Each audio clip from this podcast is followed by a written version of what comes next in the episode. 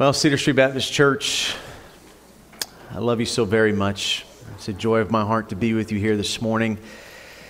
And uh, I better not hear an amen right now when I say this, but I probably will. This is the last week of a series we started way back when in the month of January. I've, I've never done a series this long. I may never do a series this long again. It was something God put on my heart a long time ago. But yes, we are at the end of a journey here. We have been in a series entitled Return to the Upper Room as we've been listening closely to hear the very heartbeat of Jesus from his last words at his Last Supper. We started in January in John 13, and we end today in the final words of John 17. Five chapters, 155 verses, and today's the 31st message in this series.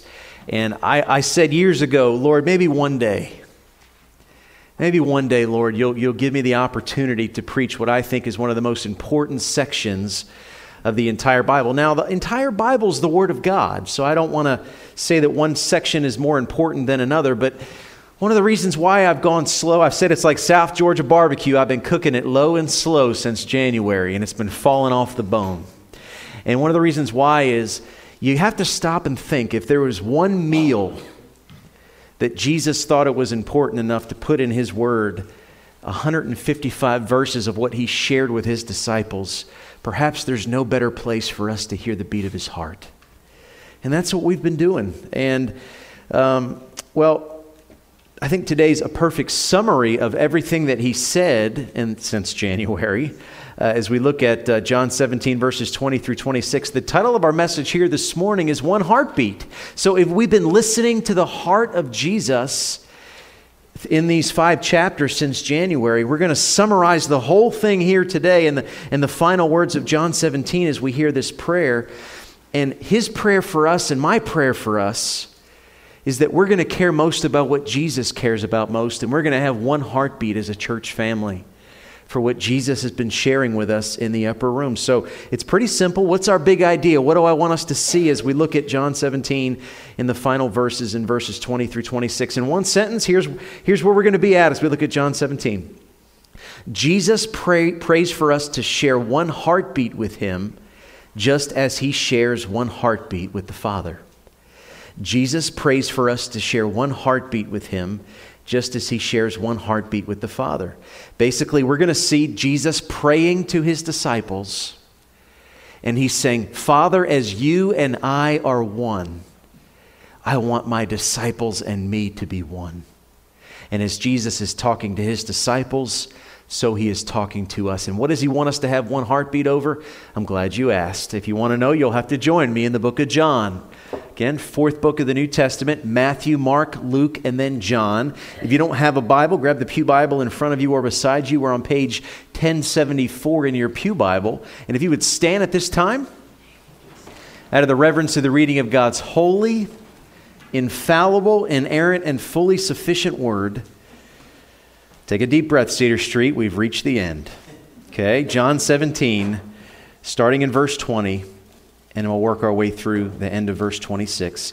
Hear God's word to us through his servant, the Apostle John, inspired of the Holy Spirit, giving us the very words of Jesus himself. Jesus says in his prayerful words, starting in verse 20, I do not ask for these only, but also for those who will believe in me through their word, that they may all be one, just as you, Father, are in me and I in you that they also may be in us, so that the world may believe that you have sent me. The glory that you have given me, I have given to them, that they may be one even as we are one. I in them and you in me, that they may become perfectly one, so that the world may know that you sent me and loved them even as you loved me. Father, I desire that they also, whom you have given me, may be with me where I am, to see my glory that you have given me because you loved me before the foundation of the world. O righteous Father, even though the world does not know you, I know you. And these that you have sent me, I made known to them your name, and I will continue to make it known, that the love with which you have loved me may be in them, and I in them. Let's pray. Oh, Lord Jesus, I pray directly to you at this moment. You have showed us your heart through your word, and we listen to your heartbeat through this prayer. And as you pray to the Father, you ask that we would have one heartbeat with you as you have eternally had with the Father and the Spirit. Jesus, I pray that for this church. I pray that for those that know you in this community, that we would be of one heartbeat, that the world would look at us and the world would say, Surely there is a God in heaven, because there's no other way that so many different people from so many different backgrounds could come together and be so focused on what is most important. Oh Lord, we lose track of that every day. We are a distracted people. We are a disunified people. And I pray through your word and your spirit this morning that you would help us to get one heartbeat and care about what you care about and to be on mission with what you have commissioned us to go and do, and that's make disciples of all nations. So be with us now, I pray, Jesus. In your precious name I pray. And God's people said, Amen.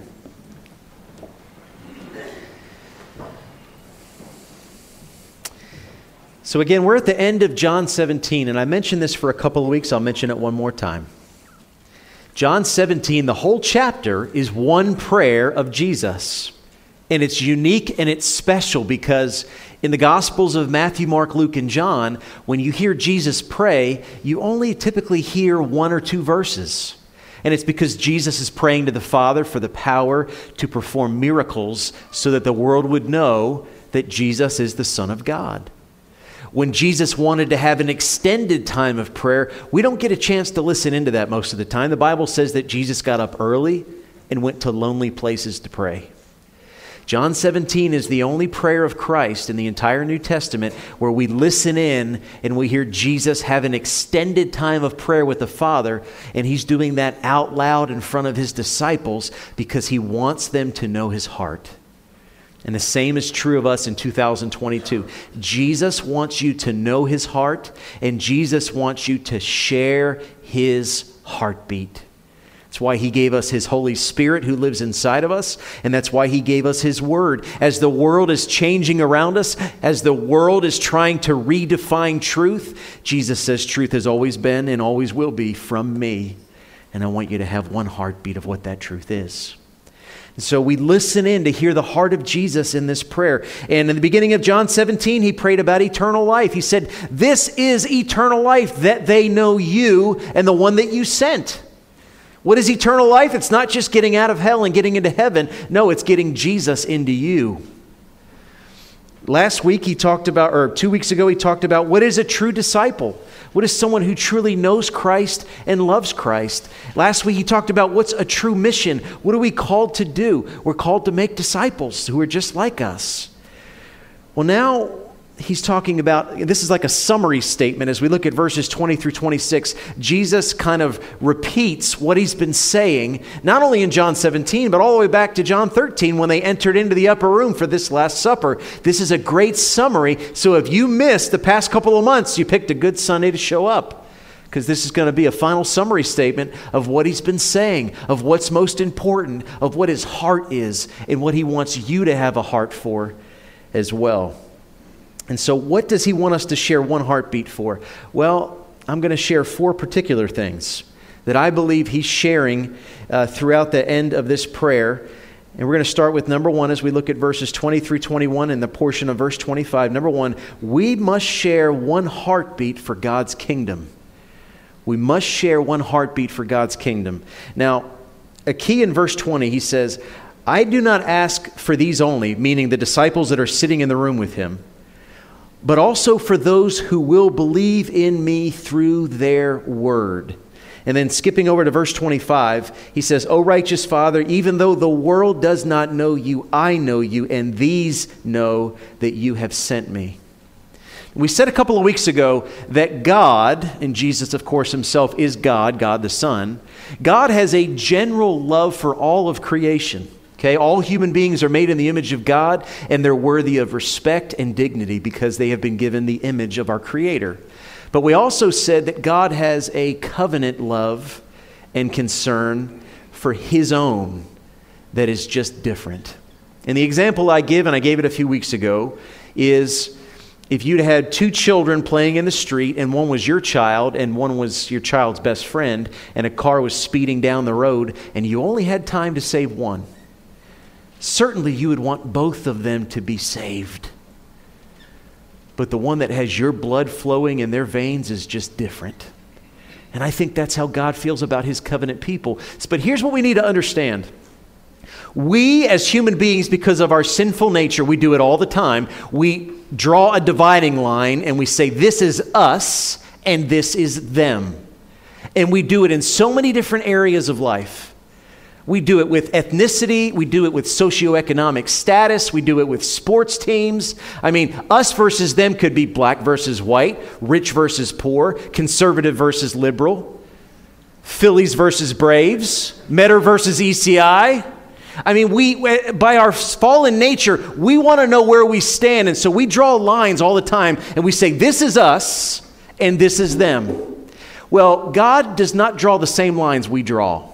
I don't know if you know that. God only draws one line. And the us is those who have come to faith in Jesus Christ. And the them are those that have not yet come to faith that we're called to minister to until them becomes us. In the Bible, there's only two races. Now, there may be many ethnicities, but there are only two races in the Bible. And, and Romans 5 pours this out. There's the race of Adam. Okay, you and I are born into a fallen, sinful nature that we got from our great great grandfather Adam. And then there's the race of Christ. One you receive when you're born, the other you enter into when you're born again, when you receive the Holy Spirit and you become one with Christ. And so the us versus them is those who have come to the light and are saved and know Christ and are, are, promised eternal life, and the them are the ones that have not yet come to faith, the ones that we're called to go and share the gospel with, the ones that we're called to minister to, the ones that are living in darkness. And so I want to say if we're going to have one heartbeat with God, we need to share one heartbeat for His kingdom. He does not divide the way that we divide, He just doesn't. You know, I, one of the things that I love about heaven when I think about it Every tribe, every tongue, every nation since the beginning of time until the end of time who've put their faith in Jesus Christ will be gathered around the throne and we will be worshiping in perfect and total unity. Right now, it's hard to fathom because of how many dividing lines we make versus us versus them. But hear me clearly. You have got to start looking at other people as made in the image of God, worthy of love and respect, and someone who Christ died for. And if they don't know Christ, then they need to be someone that we pour our heart out to and share truth with, so that as Jesus said, He's not just praying for us, but for those who will believe in Him through our word. We need to have one heartbeat for God's kingdom. We really do. We need to have one heartbeat for everyone that is them until them becomes us. That's number one.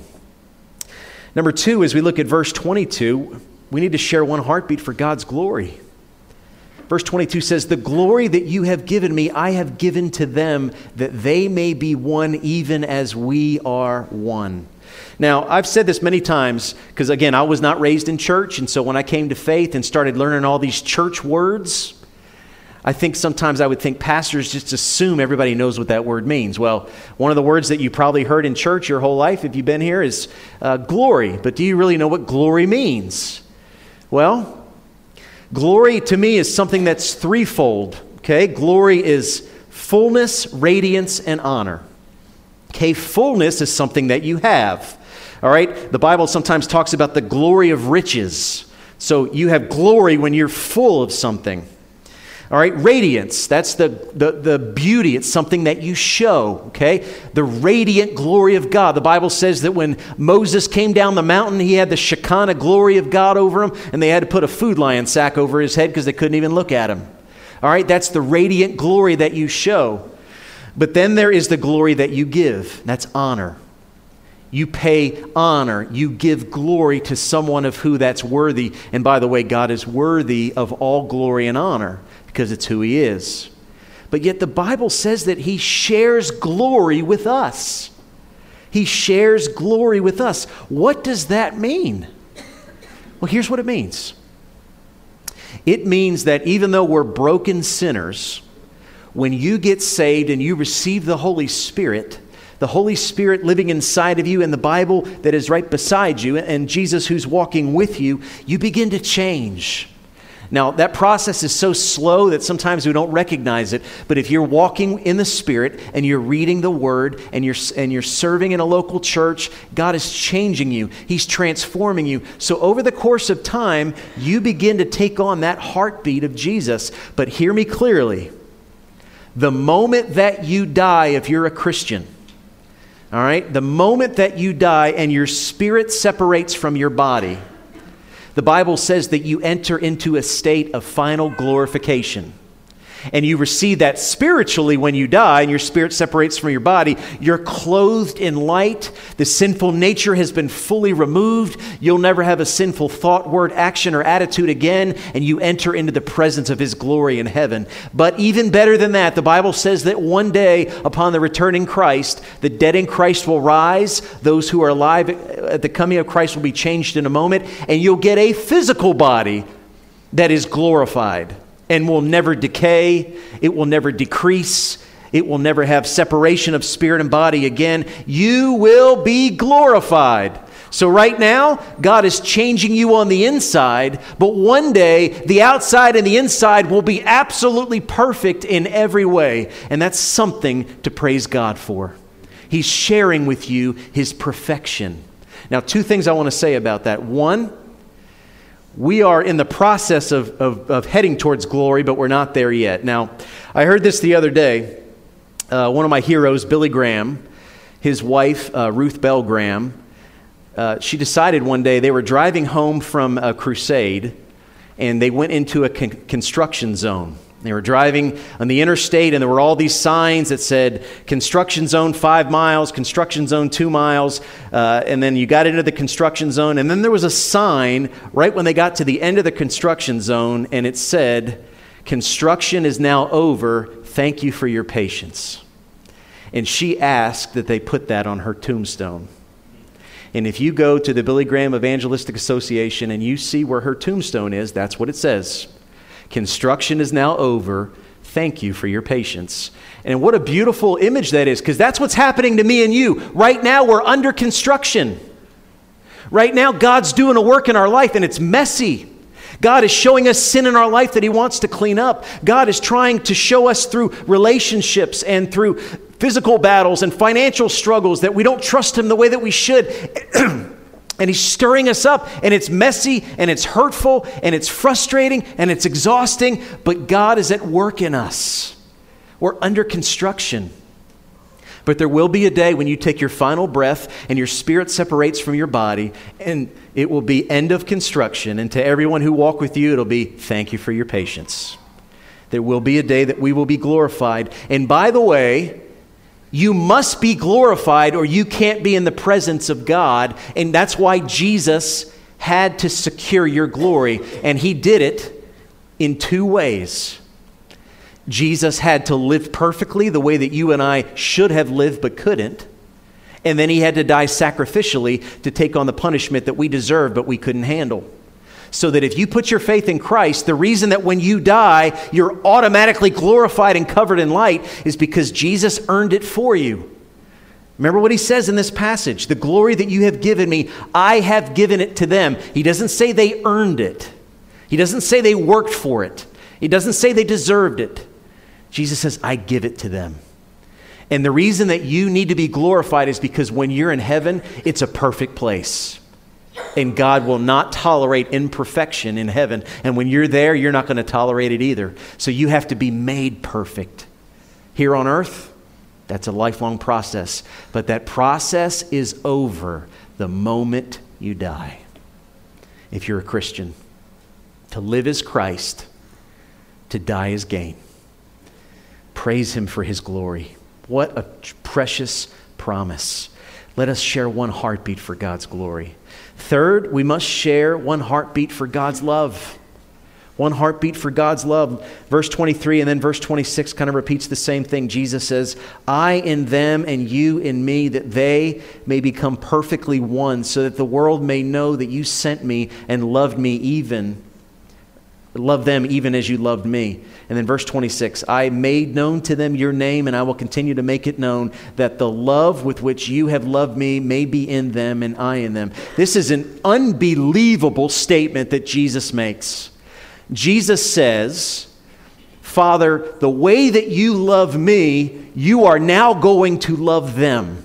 Now, you and I, we can't fully understand this with our mind right now because we're not in heaven and we're not in the unfiltered presence of God. But you need to get this. If, you, if you're a follower of Jesus Christ, there is no condemnation. All the, all the wrath and all the anger for your sin, it was poured out on Jesus on the cross. So if you're a Christian, you've become an object of God's love, and the Father sees you as his own son because the blood of Jesus covers you. And so you're an object of his love. Now, you haven't fully experienced it, it's already true but you'll experience it the more that you enter into his presence and then you'll be in his full presence in heaven we, i mean i'm telling you every problem you have right now would just fade away if you could taste the love that god has for you it would change everything and, and jesus is praying he is praying that you and i would be transformed by that love that god has for us because when we receive that love we're going to pour that love back out to other people and when we pour it back out to other people, that is when the world will start looking at the church and say, Surely there is a God because those people love in a way that I'm not capable. What's the issue? When the world looks at the church, they don't see us as any different than them. Brothers and sisters, that should not be. And I think you and I don't love other people the way that we should because we have not tasted the love that God has for us. And why is that? Well, hear me clearly. The love of God never changes. God cannot love you any more or any less than He does right at this moment because it's His nature. His love doesn't go up or down based on your behavior. He loves you because of who He is, not because of our behavior. But what happens when we're living in sin? When we're living in sin, we put up a barrier to the love that is always there. The example I gave on Sunday night a couple of weeks ago when we are talking about the heart of Christ is imagine in the wintertime when you crank up the heat in your house. Now, my dad always said, if there's a room that I'm not using, close the vent. Now, I'm bad about that. I don't ever touch the vents. But my father, if there's a room that he's not going to be in that day, the vent was getting closed so the hot air could go to the other rooms that he was a part of. Now, just picture a house with all the vents that are closed. If you turn the heat on, the heat is there, but you'll never taste it. You'll never experience it. You'll never be warmed by it because you close yourself off to receiving it. And that's what happens when you and I live in sin. When you and I know what God has called us to do, but we actively, tangibly, intentionally don't obey God, you're not losing His love. You're cutting yourself off to the love that is always there. And the more that you open yourself up to the love of God, you can't earn it and can't lose it, but by obedience, you open yourself up to it. When you open yourself up to that type of love, it'll change the way that you love other people. So if you're not, if you haven't experienced that love, I just want to ask you, when's the last time you confessed sin and turned away from it? God's love for you hasn't changed. Your experience of it has. It's time to open those vents again. And that happens through confession and repentance. And know this, there's not, you are not so far away from God that you cannot turn back because his love is greater than your greatest sin, I promise you. So that's number three. We need to have one heartbeat for God's kingdom, God's glory, God's love. Fourth and finally, and this kind of brings the series to a close, this brings the message to a close. This is the perfect summary, and it's also, by the way, my favorite topic. We must have one heartbeat for God's presence. Now, hear what Jesus says in verse 24. He says, Father, I desire that they also, whom you have given me, may be with me where I am, to see my glory that you have given me because you loved me before the foundation of the world. Jesus wants to be with you. And Jesus wants to be with me. Can I, is there better news that I can give you today than that? He wants you, He loves you, He, he, he wants you to be with Him. And He's been saying it over and over and over. In John 14, that we looked at a couple of months ago, He said that He's going to come back and get us, that we could be where He is. And then in other parts of the Bible, in 1 Thessalonians 4, at the second coming of Christ, when the church is called up together with Him in the clouds, it says, So we will always be with the Lord. The psalmist said in Psalm 16 11, you make known to me the path of life. In your presence there is fullness of joy. At your right hand are pleasures forevermore. I will tell you this right now. You're in this room, you're thinking about what you have to do next week, you're thinking about your kids, you're thinking about a doctor, you're thinking about relationships, you're thinking about work, you're thinking about finances. The presence of Jesus Christ trumps all of it. What could you possibly need more than Jesus in your life? And what satisfaction could you possibly have more than having the Son of God in your very presence? He wants us to be with Him. He wants us to experience His presence. You know, why don't we fully experience Him right now the way that we want to? Well, the image that I want to give you is this. Remember, I've been talking about this for weeks. The Bible says that Jesus is the bridegroom, and we as the church are the bride. And the Bible says that in the book of Revelation, when we are finally united with Christ, we will eat the, at the marriage supper of the Lamb because we are actually going to be married to Jesus forever. And the image I talk about when you see the beautiful bride coming down in white, that's us, that's the church. And the white is the glory, it's the perfection that we've been given by faith in Christ. And the groom, that's Jesus. And the Father, takes the hand of the bride and puts it in the hand of the groom, just like Brother Larry sang last week. We are the gift of the Father to the Son. Now, why hasn't he come yet? Because he's getting the house ready.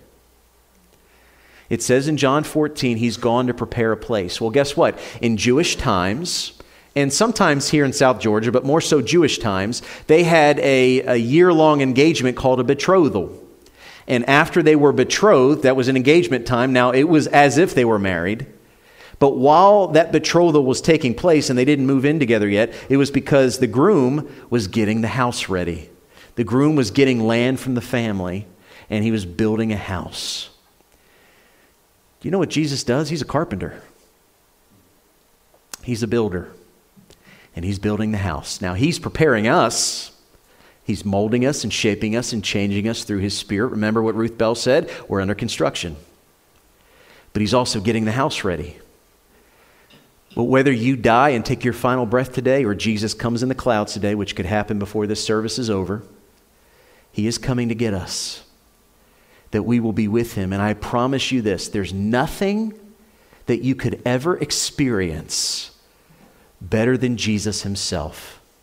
All right? And the reason why is God gave us many pleasures in this world, but he made them temporary on purpose so that nothing could take the place of your heart but Him. He gives us many wonderful pleasures, but you know the most miserable person on the earth? The miserable person who's trying to take those temporary pleasures and make them permanent.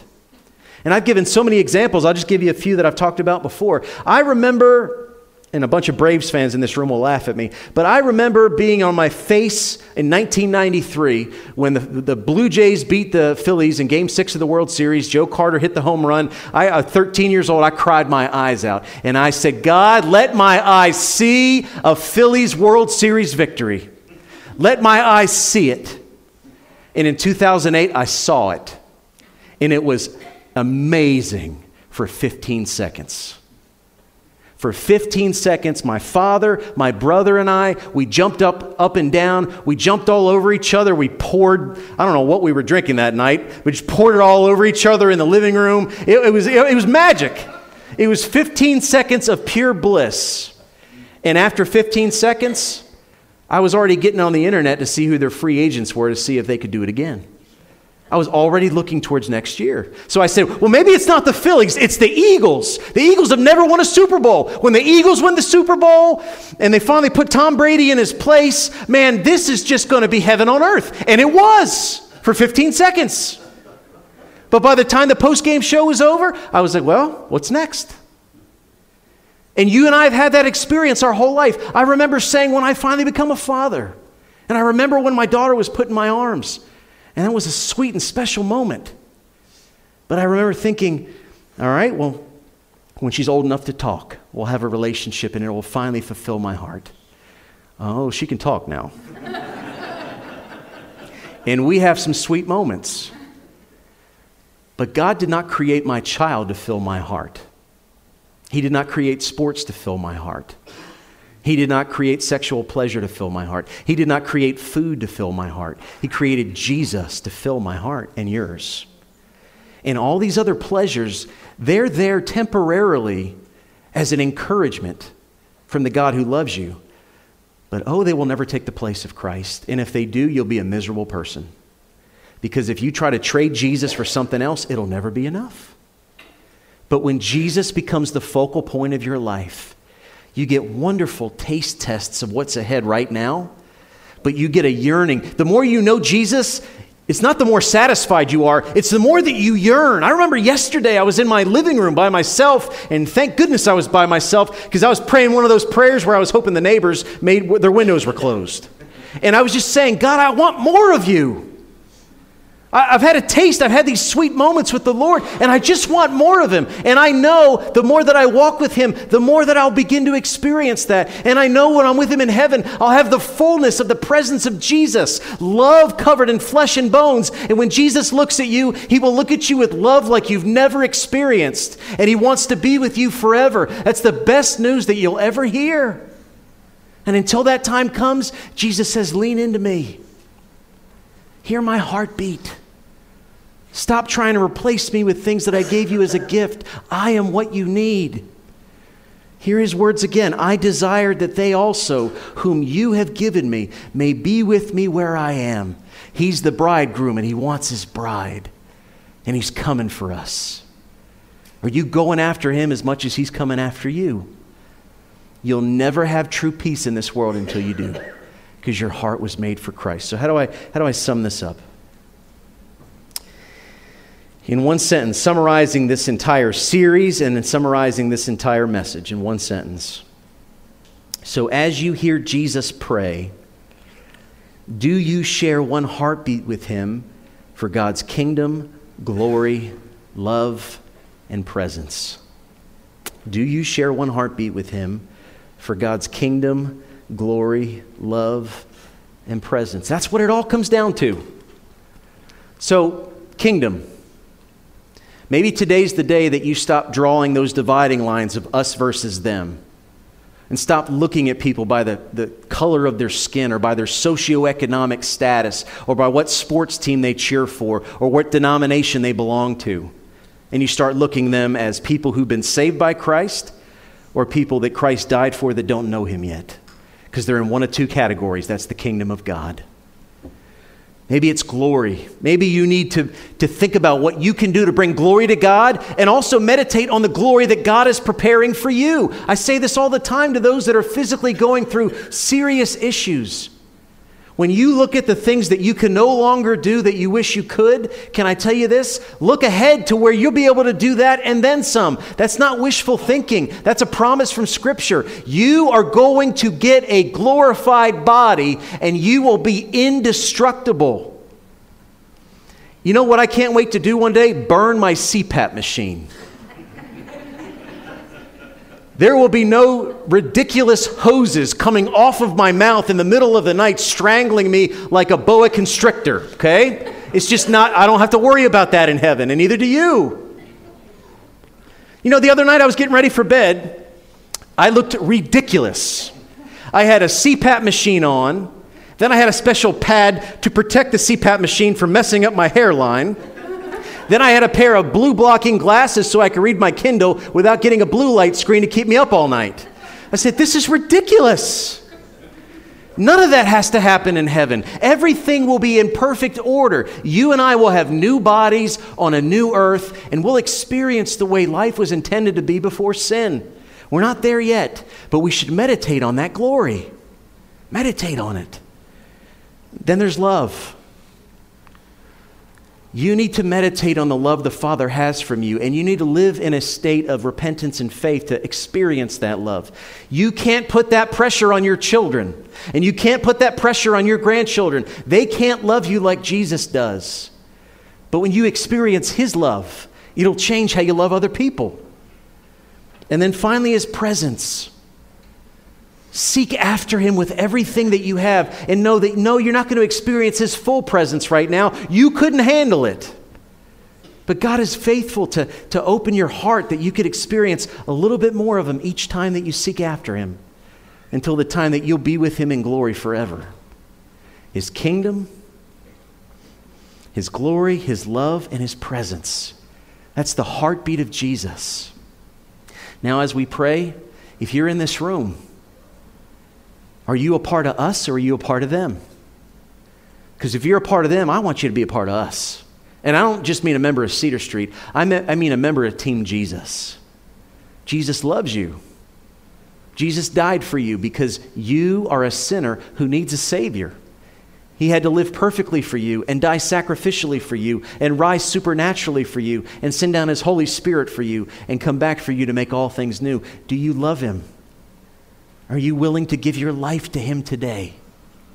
And if you are a Christian, maybe you've been building up sins for so long that the love of God is like the heat in the air in the air in the central heating and air system, and you're just not experiencing it because your vent is closed off. Turn away from sin and turn towards Christ and open the vents and experience a peace that transcends understanding because it comes only from Him. So, as we pray, Ask yourself do you have one heartbeat with Christ? Let our heartbeat to become more like His at this very moment. Let's pray. Oh, Jesus. Oh, if you could walk into this room right now, Jesus, and we could cast our eyes upon you for one minute, for just 60 seconds, every problem we have would fade away. Because your kingdom and your glory and your love and your presence are what we are looking for. Help us to find it in you. Help us to have one heartbeat with you. Oh, Lord, help this church and help this community to be unified in a way that we've never seen, so that the world that's from the outside looking in goes from them to us. And they want what we have. Lord Jesus, may you be glorified in this room. May hearts in this room be open to your movement and your spirit. May we be obedient to your word. May we be faithful in your kingdom. May we be seeking your glory. May we be recipients who share your love. And may we be people on mission to bring other people into your presence. Thank you for bringing us to the upper room. As we leave this series, Lord, help us to hold on to your heartbeat everywhere we go. And help us to be faithful, Lord. It's in Jesus' name we pray.